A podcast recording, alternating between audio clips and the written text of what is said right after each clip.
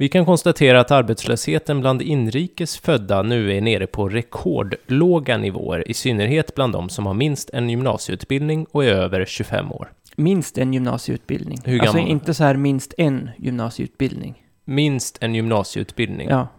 Alltså inte, de menar att om man har dubbla gym, det är inte det de menar. Nej, nej, nej. Utan du ska minst ha gått ut gymnasiet. Ja, Mm. du, betonar jag fel?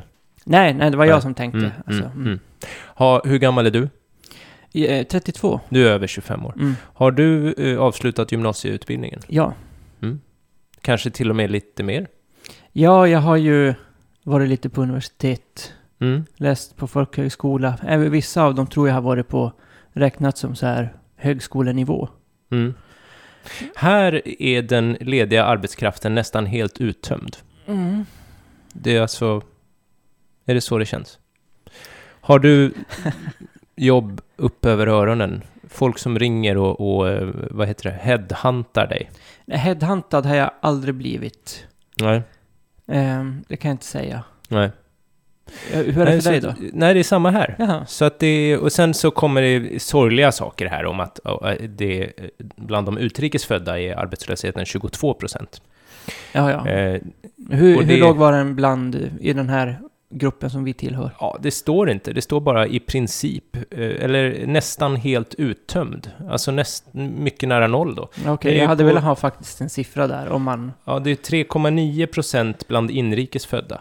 Okej. Men det är då... Det är jättestor skillnad helt enkelt. Det är mellan- superstor skillnad. Och det är dessutom då inte om man är över 25 och har gymnasieutbildning, Nej. utan det kan vara att man är under 25 och inte har gymnasieutbildning. Mm. Då är det 3,9. Ja. Och, alltså, det är de medräknade. Mm.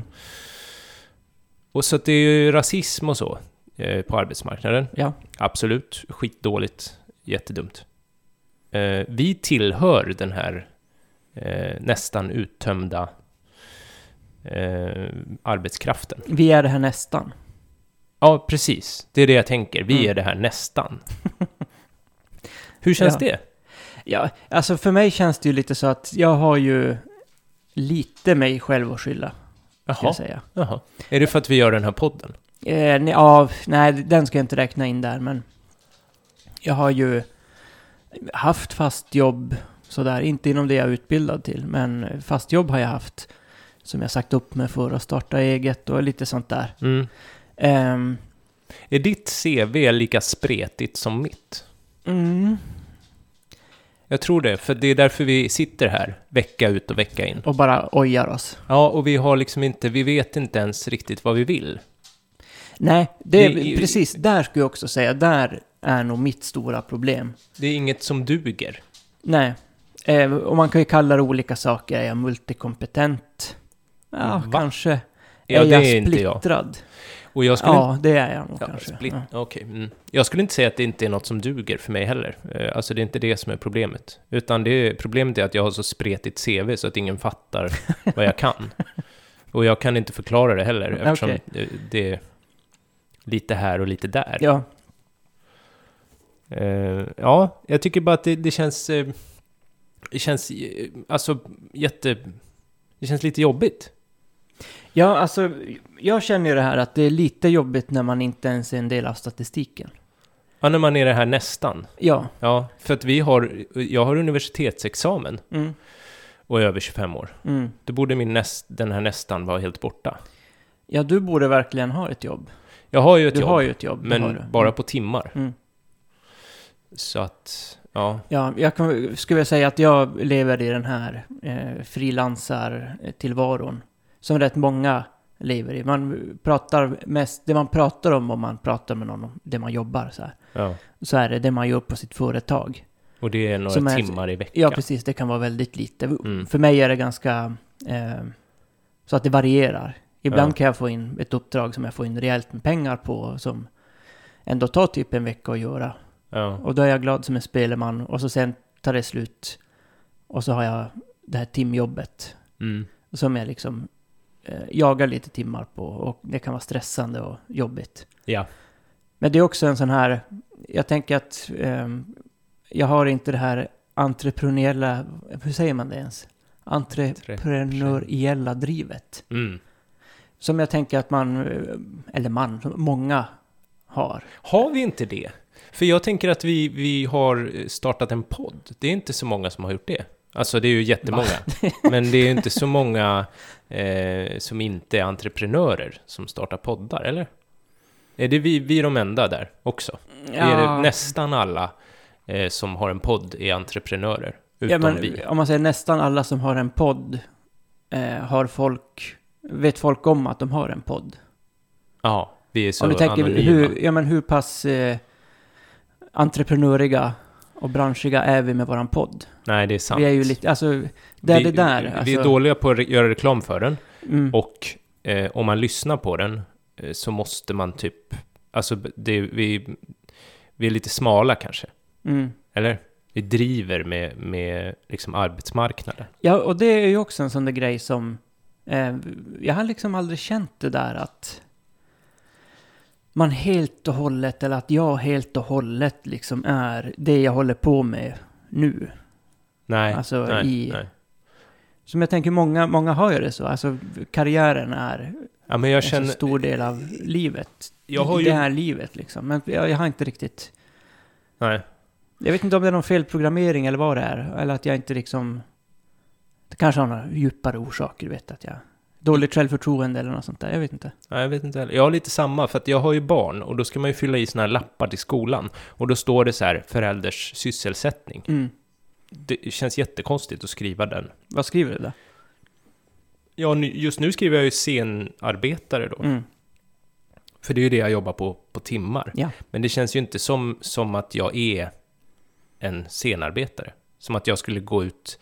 Om det stod en massa scenarbetare och, eh, på ett ställe, på krogen, så skulle jag inte gå dit och mingla med dem och Nej. känna mig helt soft med det.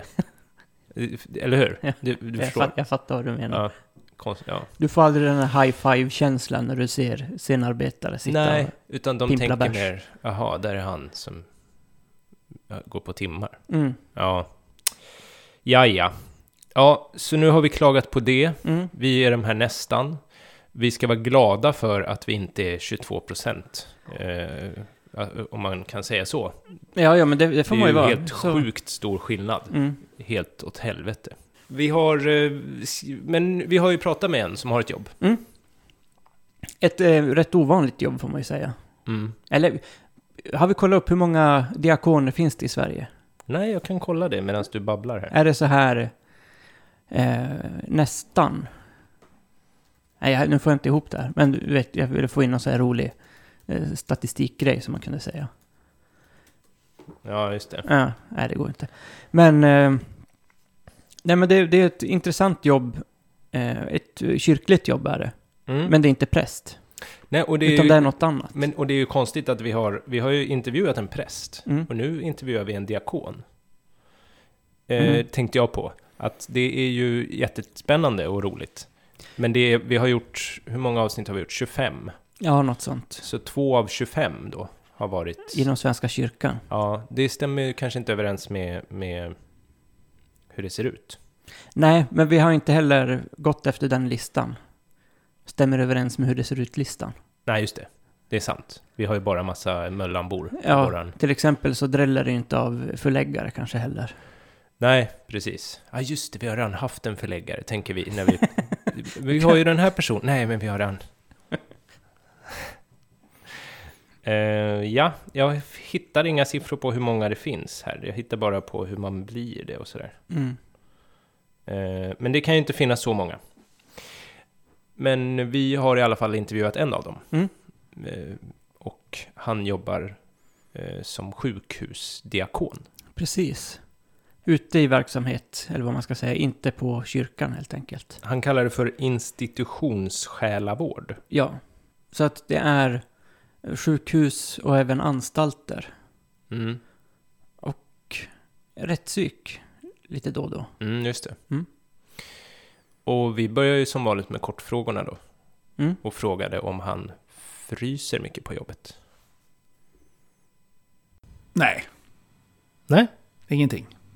Det är lite, allt. li, lite kallt i rummet eh, ibland där jag har mitt eh, kontor. Men eh, när jag, eh, i och med att jag jobbar på sjukhuset och rör på mig en hel del för att gå runt till olika avdelningar. Så får jag bedöma det liksom efter väder Kläder efter väder, som någon sa. Ja. Så du är aldrig ute på fältet? Utan du är i, i sjukhusbyggnaden hela tiden? ja, jag går ju mellan avdelningarna. Så Ja. då får jag ju ha lite jacka på mig och sådär. Men annars så, nej, fryser. Nej. Ja, nej, han fryser ju inte. Det är inte något utomhusarbete. Måste gå emellan byggnader ibland. Mm. Det kan man ju behöva göra på ganska många jobb. Ja. Ja, okej. Mm. Du tycker ändå att... Jag skulle frysa. Men så mycket kan jag generalisera här i alla fall. Utan att det blir någon sån schism mellan oss. Ja, Att man kan på många jobb gå utomhus ibland. Utan Ja. att det räknas som Ja. ett utomhusjobb. ja men visst, visst, Mm. visst. Ja. Absolut. Eh, avföring och kroppsvätskor, tror du det är någonting han behöver hantera? Ja... Nej, jag vet, jag vet inte. Vi, vi får lyssna, tänker jag. Mm. Nej, inte mer än mina egna. Mm. Mm. Mm. Ja. Mm. Och mm, för att jag tänker att det kan förekomma gråt. Det är ju en typ av kroppsvätska. Just det, det tänkte jag inte på. Eh, jag... Eh, om någon gråter så finns det möjlighet till servetter. Gör det. Ja, ja. ja, ja. Men jag behöver inte hantera det rent med mina händer utan då, då får någon en servett. Just det. Mm. Så de gråter inte i axeln? Eller liksom mot din axel så? Nej. Nej. Det har jag aldrig varit med om. Att någon har gråtit mot axeln. Nej. Jo, jag har varit med om det. Men... eh, Inte på jobbet? Inte, inte på jobbet. Vid enstaka tillfällen på jobbet. Men då har jag inte... Eh, ja, då har det bara hänt så att säga. Det är näsdukar som kanske står i en sån här... Någon typ av etui på bordet. Mm, så man får upp en i taget. Ja, just det. Mm. Så att man, diakonen själv behöver inte eh, torka tårarna. Det ingår inte. Eller ingår, Nej. man ska väl kunna göra det. Han hade nog gjort det. Om... Ah, ja, men Ja. det liksom kommer inte på tal. Nej. Nej. Ja, så, och sen var det inga andra eh, kroppsvätskor. Det var bara tårar. Mm. Precis. Jag kommer ihåg prästen. Var, var det inte tårar vi pratade där också? Jag tror det, jag kände mig lite... Jag hade hoppats att du inte skulle ta upp det här. Jaha.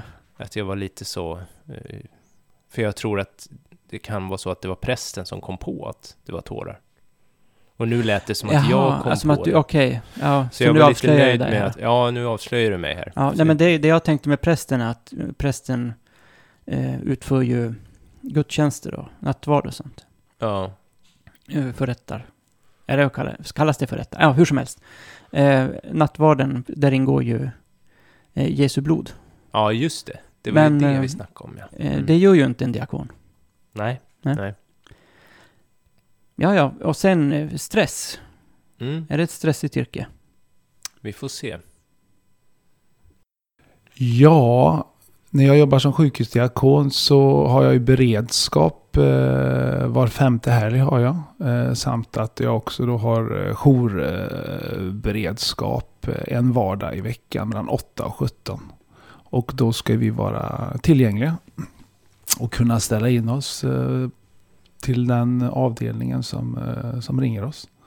Och det kan ju bli rätt så stressigt. Så det gäller att lära sig att kunna hantera stressen så gott det går eh, i arbetet som eh, sjukhusdiakon. Jag vet ju inte vad jag kommer ha att göra med när jag kommer dit eh, på plats så att säga till avdelningen. Och sen är det ju då vissa akuta ärenden när du får eh, peppa peppar ta i trä. Nu är det inte så ofta vi får rycka ut på, på nätterna men det händer ju vid olyckor och så vidare. Och det går ju aldrig att föreställa sig det riktigt. Och då, då pumpar du igång en del adrenalin. Och det måste du ju göra också. Så att säga. Men eh, det är en stresssituation. Det är det ju. Eh, och sen också i, eh, i andra möten med, i möten med människor som är utsatta för ja, befinner sig i utsatta, utsatta situationer så ja, en människa för ju över saker till dig och eh, Så det gäller att kunna hantera och eh, balansera det. Stress. Så stress, svar ja. Ja. Det får man säga att det kan vara stressigt. Mm. Just det där när man inte vet, alltså man inte har någon aning om vad det är man ska mötas av. Om man har jour Ja. och det ringer mitt i natten. Och i och för sig, ofta så är det väl folk i total kris, antar jag. Ja, precis. Alltså man jobbar på ett sjukhus och Mm. folk är inte där för kul skull. Nej, men det kan ändå kanske vara mer eller mindre akut kris. Jo. Mm. ehm, mm. Det man kanske, ja. Ja, men eh, man får ju säga att det, jag tycker det räknas som ganska mycket stress. Just det där med, med att inte riktigt veta. Tänker att det, ungefär sam, eller ungefär, det vet jag inte om, jag har ju aldrig jobbat på en akut, men att där vet man inte heller hur allvarligt det är, det som liksom kommer in. Nej. Nej, precis. Man går liksom till jobbet och så är allting som vanligt för den här personen kanske som tre timmar senare befinner sig i en kris. Mm. Alltså det är, det är väldigt snabba, man vet liksom inte när det händer. Nej, Eh, ja, såklart. Men det, jag förstår verkligen att det är stressigt. Jag eh, skulle, måste nog eh, tacka nej till det här jobbet redan när jag tänker på stressen. redan nu, okej. Ja, Ja. ja. Även om jag tycker att det låter väldigt intressant Mm. och jag är väldigt imponerad av, av våran gäst. För han verkar ju tackla det här fantastiskt bra. Ja. Så passa, det var ju tur, det är tur att det finns sådana som honom. Som han. Ja. Mm. Mm. Bra. Ja, ska vi gå vidare om eh, uniform? Är, är diakonen ett uniformerat yrke? Ja. Ja. Måste. Eh, kanske inte behöver alltid. Men jag tycker att det finns en... ehm, att det är viktigt att ha det. Eh, så eh, de som arbetar på sjukhuset, eh, patienter och, anhöriga, ser vem jag är i så fall. Och då är det en, en uniform, ja. Mm.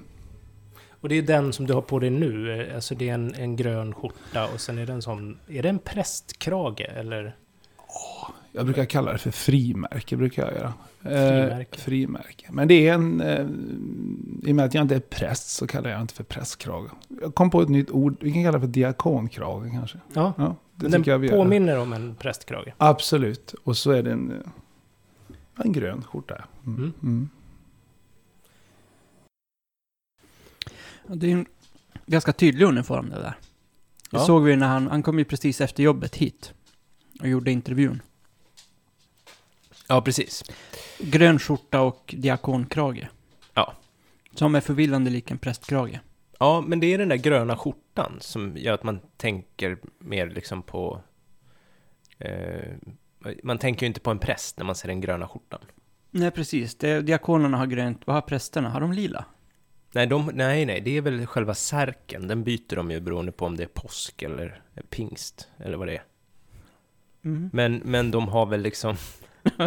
Och ja, Har de... Jag vet inte. Har de svart skjorta, eller? ja, det har de ju. Just det, svart skjorta. Eller är det... Är det gammeldags? Jag vet inte. Ja, vi vet inte. Men den Nej. brukar inte vara grön i alla fall. Nej. Det kändes väldigt så här, sjukhus, lite. Ja, just det. Mm. Det ser ut som en lite sån scrubs. Mm, precis. Snyggt, tyckte jag. Mm. Hade gärna lånat den någon dag. Ja, du... ska du ha kragen också? Gå runt och... Ja, på krogen. Jaha. Vad tror du, hur tror du det skulle uppfattas? Jag tror du kommer få eh, många spontana samtal med folk. Att folk kommer fram och vill prata Ja, just det. Mm. om trosfrågor. Ja. Eh, och så ska du då svara på det. Uff. Ja, det kommer bli många fel. det jag antar att det Jag kommer har bli det. Mm. luckor i min eh, teologiska kunskapsbank. Mm. Eh, men det har inte vår gäst. Nej. Hur är det med nästa fråga då? Har han en auktoritet som står över honom? Just det. Det måste han ha. Mm. Ja, kyrkan är en av de här gamla eh, auktoriteterna. Så det är väldigt auktoritet deluxe kan man väl säga. jag då som diakon, eh, anställd av Svenska kyrkan i, eh, i Malmö, har en arbetsledare över mig då, eller en samordnare som det heter då. Han är samordnare för sjukhuskyrkans arbete på sjukhuset. Sedan har vi en, eh, eh, en, eh, en kyrkoherde som sitter i Sankt Johannes församling. Som också då är arbetsledare över oss. Och sen finns det ju så att säga, kan man kalla en superkyrkoherde i, i Malmö. Super inom situationstecken, men att eh, han har eh, sista ordet så att säga eh, i, i, eh, i organisationen i kyrkan. Så det, det är ju det är ett trappsteg, så helt klart en, eh, en hierarki. Ovanför det sen så kommer ju då eh, biskop som vi har i, i, i stiftet, Lunds stift. Och eh, sedan har du då eh, ärkebiskop också. Så ja, mm. så ser det ut. Mm. Det här låter ju som en organisation som du skulle trivas oerhört bra i. Ja.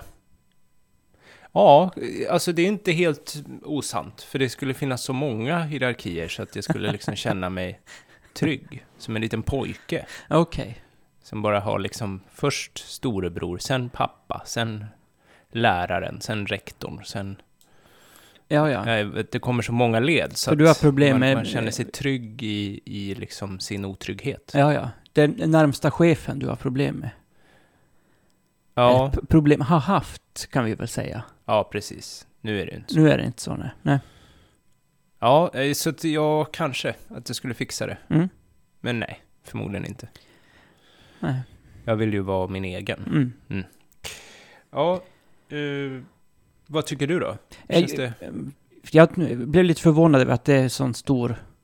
Eh, alltså, att det finns så många, faktiskt. Vi skulle kanske ha ställt lite följdfrågor där, för jag undrar hur ofta biskopen lägger sig i vad våran gäst Vad just han gör. gör. Nej, nej, precis. Det, det tänkte jag också på, att det är ju... Eh, jag menar, det är ju en liksom stor policy man har över sig. Såklart mm. om man jobbar i kyrkan. Mm. Och då kanske inte biskopen är liksom veckovis. Man får inte arga mejl kanske. Nej. Varje vecka. Jag tänker biskopen har kanske mycket att hålla reda på ändå. Mm. Eh, hen kanske inte kan hålla reda på vad som händer i, nere i organisationen på, på den nivån. Liksom. Precis. Ja, och um, den här frågan om fysisk arbetsplats, om man får lämna den när han vill, det sa han bara ja. Han får lämna den när han vill. Mm. Det var inte mer med det. Nej.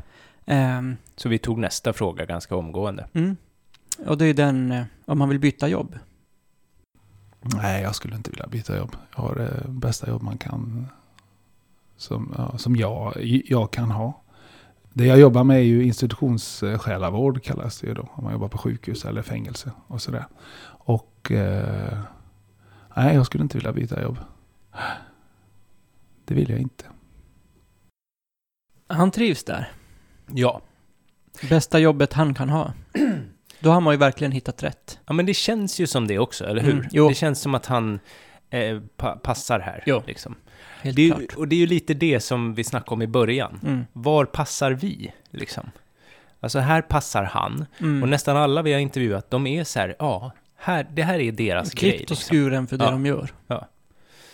Kul för dem, svårt för oss. Men menar du att om jag hade intervjuat dig som eh, scenarbetare så hade du inte liksom... Jag kanske hade framstått då som... Eh, som att du passar? och skuren. Eller? Ja, ja. ja, kanske.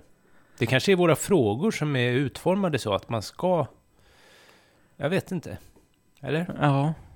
Men för jag tänker när du pratar om ditt scenarbetarjobb så är du ju ofta väldigt nöjd och du tycker det är ballt och kul och sådär. Mm, mm, mm.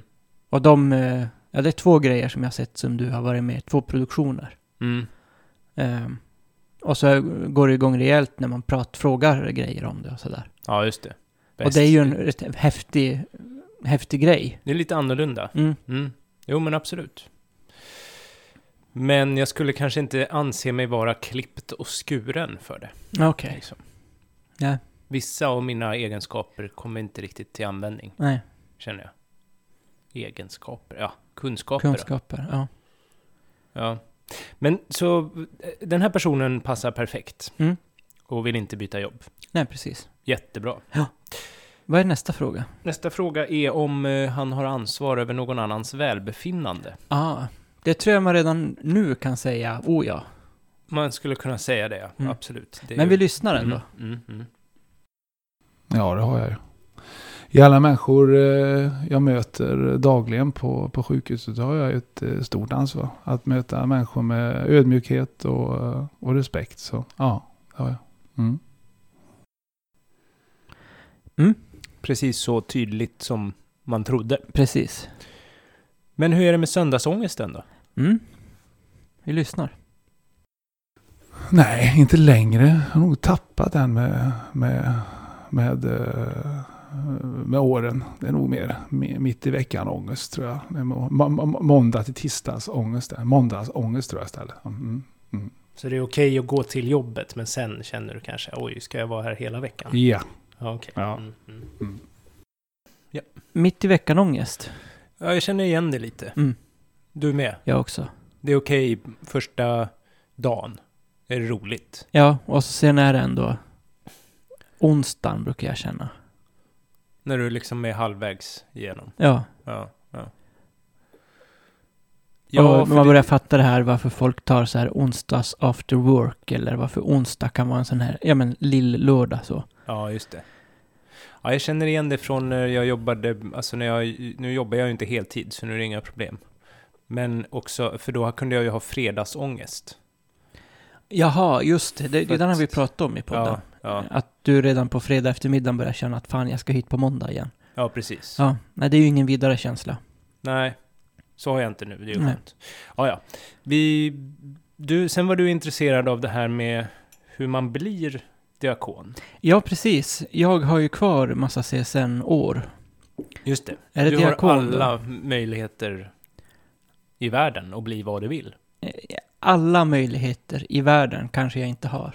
Nej, okej. Men Nej. några har jag. Ja, Ja, och kan, kan en utav dem då vara kanske diakon? Om vi börjar med diakonutbildningen då. Så eh, har den förändrats lite grann de senaste åren. Eh, och eh, jag kan väl berätta om vilken utbildning jag har. Först och främst eftersom det är jag som sitter här. Så eh, de flesta diakoner är då eh, sjuksköterskor eller socionomer och har det som eh, fackutbildning. Eh, jag har en liten annan väg. Jag eh, läste eh, teologi och sen läste jag eh, massa poäng på, på Socialhögskolan. Men eh, för att tala för generellt sett så eh, socionomer eller sjuksköterskor. Och eh, den gamla utbildningen, då var det så att då, då gick du en fackutbildning och eh, sedan så läste du på någon av diakoniinstitutionerna som fanns runt om i Sverige. Eller anstalterna som det faktiskt eh, kallades.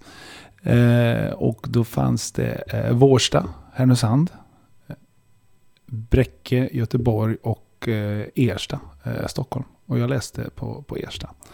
Sen har eh, Svenska kyrkan tog ett beslut om då att man ville integrera prästen och eh, diakonen eh, mer ihop med varandra och förlade då eh, diakonutbildningen också till, till Uppsala och till, till Lund. Så det, då läser du det. Går man raka spåret så är det väl fem år skulle jag säga. Mm. Det är det, och, och, och bli diakon. Mm. Det är ju lång utbildning det där fem år. Mm. Men det har du va? Kan jag ha fyra kanske? Ja, okej. Men då kan du kanske, om du tar på 75 procent, Mm. så fixar du det. Ja. Nu är det ju så att man måste vara troende för att bli diakon. Just det, det har vi inte fått höra ännu. Nej, Så nu spoilar du lite. ja, jag tror inte folk kanske blir så förvånade. Det var väl mest jag som kanske hoppades lite. Ja, okej. Ja, nej men det, det måste man ju bli. Men- Men Men det är inte du heller va? För Nej. jag nej, det är ingen av oss. nej, Så det blir så, ja. och sen ska man ju då... Vägen in verkar ju då vara sjuksköterska eller kanske socionom. Mm. Det är ju två utbildningar som jag inte är sugen på heller. Nej. Alltså det blir ingen diakon av någon av oss. Nej, jag tror jag kommer inte bli diakon. Ehm, jag tycker att yrket verkar ju intressant och väldigt viktigt och sådär, men för mig så är nej. Nej. Men det, är- de, det kanske finns, våra lyssnare kanske ändå vill lyssna klart, eller ska vi bryta här? Nej, alltså, Vi kör jag, vidare. jag tror inte att de lyssnar just För att veta för att om vi veta vill. om vi hittar vårt... Du tror inte det? Nej, nej, Nej, faktiskt nej, inte. Ja, men då kör vi vidare. Mm. Och då ska han få berätta lite mer ingående då, vad, vad man kanske, vad man gör på jobbet. Ja, men precis. Eftersom att jag tror att folk inte har stenkoll, eh, och med folk menar jag jag, inte Mm. har så stenkoll på just en diakon gör. Nej. Eller Jag nu tänker- har du ju det, men du hade inte det när du ställde frågan. Eh, Precis. Jag sitter här och vet. Ja, Men man måste ju ändå låtsas lite. just det. Ja. Mm. Eh, så nu, nu spoilade vi det också. eh, Att jag har stenkoll. Men för, för Det- lyssnarna, återigen. Men det fattar man ju, vi har ju klipp... ja, ja, vi, vi kör då. Ja. Vad gör man som diakon? Men diakon gör alltså... Ett, eh, diakon betyder ju eh, på grekiska tjänare betyder det. Så eh, det handlar ju någonstans om att tjäna folk. Eh, och eh, vi jobbar ju som diakon, jobbar ju som tjänare i, i, i kyrkan. Och eh, det handlar ju om att eh, möta och, eh, människor där de befinner sig i livet. I kyrkans eh, sociala arbete det handlar om eh, egentligen. Är det. Och eh, det ska varje diakon eh, som jobbar i församling eh, eller på sjukhus se till att det upprätthålls alltså på ett, eh, på ett bra sätt. Eh, diakonen ska se till så prästen och pedagogen och lokalvårdaren och vaktmästaren. Och, ja, men vi driver en god diakoni här gentemot uh, eh, människor runt om i församlingen. Det är det det handlar om. Och som diakon så utför du ju inga eh, så att säga förrättnings... eh, inga förrättningar. Döper inte, du viger inte och du begraver inte. Eh, det gör du inte. Och, men du sitter i mycket, mycket samtal. Sen är också diakonala jobbet och det kan vi se mycket runt omkring här i, i Malmö. Stadsmissionen det är ju liksom en diakonal eh, stiftelse är det ju. Eh, inte långt härifrån så har vi också eh, Mariahuset som öppnar upp sina dörrar för, ja, för alla människor i stan. Ja. Så eh, diakoner jobbar mycket med, eh, möter människor i olika situationer. Eh, på sjukhuset då eh, specifikt så, så skulle jag vilja säga att vi jobbar väldigt diakonalt kan man väl säga. Att, eh, det handlar om att möta människor där de eh, befinner sig i, eh, i tillvaron. Alla i kyrkan, det är ju en strävan efter i kyrkan, ska och bör eh, vara på alla arbetsplatser att eh, det ska vara ett diakonalt eh, förhållningssätt helt enkelt. Ja. Lång och tydlig förklaring. Mm. Känns det... Ja, jag har väl fått en bättre bild. Eh, det verkar vara mycket... Ja, men... Vad sa jag här? Typ HR. Mm. Lite så personalvårdande också. Mm. Ehm, sen tänker jag att mycket verkar väl vara att man ska vara ett stöd. Man pratar ju om att möta människor där de är. Mm. Ehm, det blir också lite så här kurator eller psykolog uppgift på något sätt. Ja, alltså jag tänker lite att man måste vara världens bästa människa. Eller hur? Ja, Och ta Jo, hand den- om alla. världens bästa människa. Ja. Ja. Men, Men tror att, jag tror inte att eh, Niklas som intervjuat skulle säga att han är världens bästa människa. nej, nej, såklart inte. Men jag Utan- kan säga det. Ja, ja, ja. Utan man ska vara medmänniska, tänker jag. Ja, Världens bästa medmänniska. Okej. Mm. Ja, jo, det är kanske lite... Ja, lite, lite Ja. mer rimligt. Ja. Men ändå, ett tungt, eh, liksom, tung ryggsäck. Mm. Ja, och jag frågade också om det här med, alltså specifikt på sjukhus. Eh, för folk på sjukhus är ju sjuka. Mm. Eh, alltså han eh, pratade lite om det också. Ja, vi får lyssna. Ja, ja, men på sjukhuset så, så, så är, det väl som, är det väl som så att där har vi ansvar för olika avdelningar. Nu ser det ju annorlunda ut, att, eh, kanske hur en diakon arbetar i, i församling så att säga. Och som jag då, när jag jobbar i, i sjukhuskyrkan så, så har jag så att säga informationsansvar på, eh, uppsökande verksamhet på, på vissa avdelningar. Och eh, mina avdelningar som jag är på här på, på SUS, det är ju lungavdelning, beroendecenter, eh, opiatavdelning, eh, barn, endokrin. Ja, glömmer jag säkert någon. Sen är jag en dag i veckan på, eh, på eh, Rättspsykiatriskt centrum i, i Trelleborg också. Mm. Det är en del i min tjänst också. Mm. Diakon i, i församlingarna så, eh, eh, ja, det söker, eh, jag tror det är liksom, kyrkan finns där, kyrkan visar, visar upp sig och eh, det finns ett flöde, flöde in, ett ständigt flöde skulle jag säga. Och så är det på sjukhuset också. Eh, vi blir ju uppringda, men sen har vi också då kontinuerlig fältverksamhet eh, på, eh, på sjukhuset. Som att jag har jobbat här ikväll. Då kommer jag då från en, från en avdelning eh, där det finns möjlighet för patienter att prata med mig. Under, under den tiden jag finns där. Mm. Mm. Ja, det kan vara allting som man pratar om skulle jag säga. Men eh, någon som precis kanske har fått en, eh, en, eh, en diagnos ringer. Vet inte hur de ska hantera det. Eh, det kan vara en patient, det kan vara en anhörig som, eh, som då har fått reda på någonting. Det kan även handla om att ja, någon har dött. Och eh, det är svårt att sätta ord eh, på allting. Jag skulle väl eh, nog eh, säga att allting som sker på sjukhuset är så jättemycket liv ständigt hela tiden. Och det är allting också om du har kanske följt en patient ett tag och du får reda på... Ja, men, folk blir också friskförklarade faktiskt. Mm, så är det ju. Och eh, det är ju också något att, att ta med i, eh, i bilden här. Eh, så hela livet eh, omsluts på något sätt på, eh, på sjukhuset. Men givetvis, det är klart det är, ehm, det är jättemycket kris. Det är i stort sett därför, det är därför vi finns där. När människor är, kommer i de här utsatta situationerna. Och, eh, och då kan det ju handla om, om allting. Det är ju bara, bara att vara där. Ehm, eh, eller bara att vara där, men eh, håll om ibland. Håll käft. Ja. Mm. Håll om, håll käft. Ja, och vet när du ska göra det ena och det andra. Ja, jag förstår verkligen. Mm. Jättebra beskrivet. Eh, ja, och då måste man ju vara en ganska, som du var inne på, en bra människa. Ja, Mm. Världens bästa. Världens, världens bästa på att avläsa när man ska hålla om. Och, eh, ska jag hålla om eller ska jag hålla käft?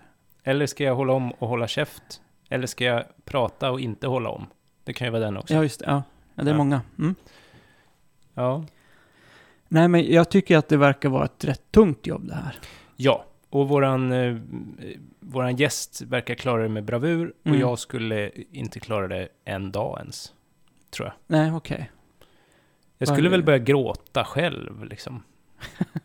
och så, det skulle ju bli helt fel. Ja. Ja, men det, det tror jag nog man... Det är ju en... Det hade ju inte varit en eh, konstig reaktion Nej, att, att börja gråta när man är i den situationen. Även om man ska väl försöka hålla... Ja, hålla gråten borta när man är diakon. mm, jag tror det. Mm. Tror det är bra. På samma sätt som kanske en psykolog inte ska börja gråta. Nej, det vore ju jobbigt alltså om Mm. man sitter hos psykologen och den börjar gråta. Mm. Men jag var i alla fall tvungen då att fråga det här med eh, om man måste vara troende för att ha, eh, ha jobbet som diakon. Mm. Eller om man kan smita undan, kanske svara ja på någon fråga i början av utbildningen och sen glida vidare. Liksom. Hur föreställer du dig den här utbildningen? När man bara behöver svara ja på någon fråga. Tror du på Gud? ja. Jag tror du mest behöver Välkommen. fråga det på så här, Ersta diakoni eller... ja, den frågan eh, tror jag kommer. Absolut. Ja. Men om man det, svarar det är ja någon där, slags test där då. Ja, det är Ja. det väl. Och så, men om, om man liksom verkligen bara bluffar där, Mm. Kan man då gå vidare? Eller måste man vara troende? Ja. Mm. Ja, det måste man vara. Eh, det handlar ju också en del, kommer jag på nu, eh, där du pratar mycket om existentiella frågor. Eller frågor om Gud. Eh, och det kommer ju ofta till... Ja, livet Ta sig till sin, sin spets på något sätt när du ligger inne på ett eh, sjukhus. Du, du börjar fundera. Eh, du är utsatt även, eh, utifrån, utifrån någon kris du, du hamnar i. Sen behöver det inte just handla om, om Gud. Men vi kommer ju också, vi, jag är ju troende liksom mina, mina kollegor. Så mycket vårt, en del av vårt arbete handlar ju också om, om, om bön. Eh, någon ringer upp och vill att du ska... Ja, du, kan väl, du kan väl be för mig? Ja, det kan jag. Mm. Det är ju en del i, i tron är ju den... Det är den basen, den grunden vi står på. Tron på, på Gud för att kunna utföra vårt arbete. Det är därför vi är där också som, som kyrka och som sedan också tar uttryck då i vårt diakonala mm, arbete. På sjukhuset eller runt om i i församlingarna här. Mm. Och omvänt då, alltså som patient eh, kan det hända att man eh, kommer till dig och säger jag tror inte på Gud men jag vill ändå prata med dig. Ja absolut. Så är det ju. Det är det ju. Annars höll jag på, har vi fått stänga igen? Nej, men, Nej, men det, det, det, är ju någonstans också, det, det handlar ju om livet, det är ju det det handlar om. Och det ryms alla, alla. och, och eh, här, alla som kommer till sjukhuset är på sjukhuset. det är ju, eh, det är ju, våra, det är ju vår församling, sjukhuset. Och det handlar ju om vistelsebegrepp och så. Då spelar det ingen roll om man, till och med om man håller på Malmö FF så får man väl prata med dem. mm. Mm. Ja, troende måste man vara. Mm. Det går nog inte att bluffa. Nej. Eftersom man liksom på jobbet sen kommer behöva diskutera saker utifrån sin egen tro. Mm. Så det är svårt. Ja, man, det är klart man kan bluffa hela vägen. Men det kanske inte är lämpligt. Nej. Nej, okej. Okay. Ja, men då... Men det verkar ju också vanligt att folk då som inte är troende pratar med diakonen. Alltså, jag tänker man, som diakon är man väl bra på att prata om livet. Mm, så. Precis. Ja, så är det ju. Mm. Vi, det som jag, eller det som vi båda tänkte var ju att det är ett tungt jobb. Mm. Man kanske kan, eh, eh, man blir såklart påverkad av alla de här situationerna som mm. man eh, liksom försätts i och får prata om och får lyssna på. Så vi undrar lite hur man liksom tar det, hur man tacklar det. Hur man tar det själv. Så. Ja, mm. om, om man liksom får hjälp själv då. Mm. Det, är ju, det, är ju, det är ju tungt att bära, det är det ju. Eh, men jag bär det ju inte själv. Utan eh, vi har själavårdscentrum i, i Lund, där vi kan gå och prata, prata av oss. Och det är, det är viktigt att, eh, att kunna göra det. För annars så blir du inte, du blir inte, lång, du blir inte långvarig. Ja, det är, ehm, det är viktigt att, eh, att kunna lätta på, på trycket. Mm, det är det. Mm. Ja, Själavårdscenter i Lund kan han gå och prata av sig på. Där det då är någon som kanske också är diakon. Ja, det, det är nog mycket möjligt. Som får hjälpa Ja, det, det har i alla fall, det är ju kyrkans liksom. Ja. Eh, mm. Just det. Kyrkans ställe. Mm. Brist på annat ord. Bättre ord. Ja. Men det, så att det, de har förstått att det är tungt. Mm. Eh, och det ser man också om man läser i Kyrkfack, som är deras eh, fackliga eh, tidskrift. Mm. Eh, I nummer fyra från 2015, tror jag det är. Där står det att eh, var femte diakon är sjukskriven. Det är eh, väldigt höga siffror. Eller har varit sjukskrivna på grund av stress mer än två veckor. Mm. Så alltså långtidssjukskriven då, mm. kanske. Jag vet inte vad gränsen för långtid går. Långtid måste vara mer än två veckor, ja, är det inte? det måste det vara. Men på grund av stress i alla fall. Mm. En av fem. Och det är 200 av tusen, för det är ungefär tusen diakoner i mm, Sverige. Just det. Mm. Så det här är, är ju ett ett stort problem inom yrkeskåren, verkar Ja, det som. jo, helt klart. Det står också att 34 procent av eh, de tillfrågade diakonerna i en enkät som de har gjort då, eh, förväntas vara nåbara utanför sin ordinarie arbetstid och därmed vara i ständig beredskap. Mm. Det är ju en sån typisk, Typisk utbrändhetsgrej. ja, Och eh, vad det stod också, att man kunde inte påverka Precis. arbetsuppgifterna, visst var det så? Ja. Eh, Och mängden. 48 procent eh, upplever att de inte kan påverka mängden arbetsuppgifter. Mm.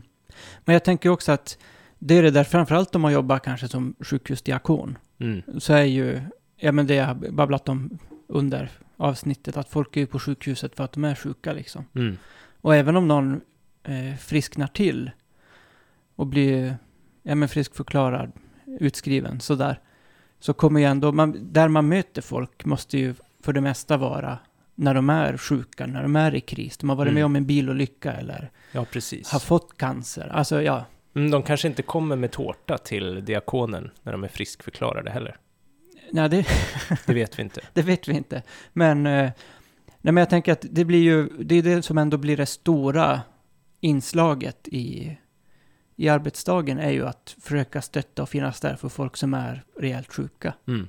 Och det mattas ju inte av, tänker jag. Nej, precis. Det bara går och går och går. Så mängden arbetsuppgifter, det är ju en sån här klassisk grej som man blir utbränd bränd för. Att man känner att man, Inte kan påverka man, det. ja, man kan inte göra nog, tänker jag. Att man Mm. kanske också tänker som, som eh, diakon. Och Mm. dessutom ska vara nåbar utanför 24/7. arbetstiderna. Ja, ja. Så att inte nog med att man har ett tungt uppdrag. Mm. Man har också ganska svåra förhållanden. Ja, Och jag, jag förstår att det blir någon sån förväntan på en. Ja. Man kan ju inte är- lägga undan heller. Alltså det här med att man inte kan påverka arbetsuppgifterna. Nej. Man kan inte tänka så här, ja men den här, det här lägger jag undan. Det kan vänta till januari, då är det lugnare. Och det verkar ju vara, tänker jag, mer på ett tydligare sätt att man är medmänniska eh, på ett annat sätt som eh, kanske en psykolog inte är. Mm, För där har man, man har sin tid mm. och så kommer man dit. Ehm, Man kan omöjligt ringa sin Ja, psykolog precis. när som helst. men, men här är det ju just att man är framförallt medmänniska. Ja, Och det tänker jag, är man diakon så slutar man inte vara det när man sätter sig i bilen eller bussen och ska på väg hem. nej, nej, nej. Nej, Det skulle väl vara om man kortar arbetstiden då, Mm. så att man kanske är där lite kortare. Om vi ska lösa det här problemet. Lösa diakonproblemet. Ja, sex Mm. timmars arbetsdag. Är det det som är lösningen på? En liten lösning kanske. Ja. Så, för att då, eh, då kanske man har fyra skift då istället för tre skift. Mm. Jag vet inte. Nu frågar vi inte riktigt hur det är med skiften där. Nej. Eh, Men man tänker att det kanske alltid är någon på plats, men så kanske det inte är. Jag vet inte. Ja, de hade ju den här beredskapen. Ja, precis. Jourberedskap. Just det. Mm. Den tänker, det är ju också en stressig grej att ha den jouren. Mm. Mm. Ja, nej. Det blev... Det är tusen diakoner idag. Det kommer inte bli 1002. Nej. Det är vi, vi är överens om. Inte ens tusen en. Eller om det blir 1001 eller 1002 så kommer det inte vara Olle eller Magnus Nej, faktiskt. Men Nej. kanske någon som har lyssnat på podden och Mm. förstår vilket viktigt arbete det är och känner att den klarar det. Ja, jag skulle säga att jag förstår vilket Precis, viktigt arbete det det, är. det fattar vi ju. Men vi känner att nej, det här klarar inte jag. Ja. Men det är kanske är någon där ute som tycker, "Här- det här var ju precis rätt. Mm. Eh, Ja, då har vi hjälpt till med det. Vi gör det vi kan. Ja. Mm. Och då sätter vi punkt för idag, va? Ja. Och eh, får se. Ska vi säga något om nästa avsnitt eller har vi något det är klart inte helt riktigt? färdigt, va? Nej. Vi, det, vi får hålla vår publik på halster. Mm. Mm. Så eh, eh, ni kan förbereda er på att bli överraskade Mm. eller besvikna. De känslorna ni känner, känner ni. Ja, Mm. som vanligt. Ja. Tack för idag. Hej hej.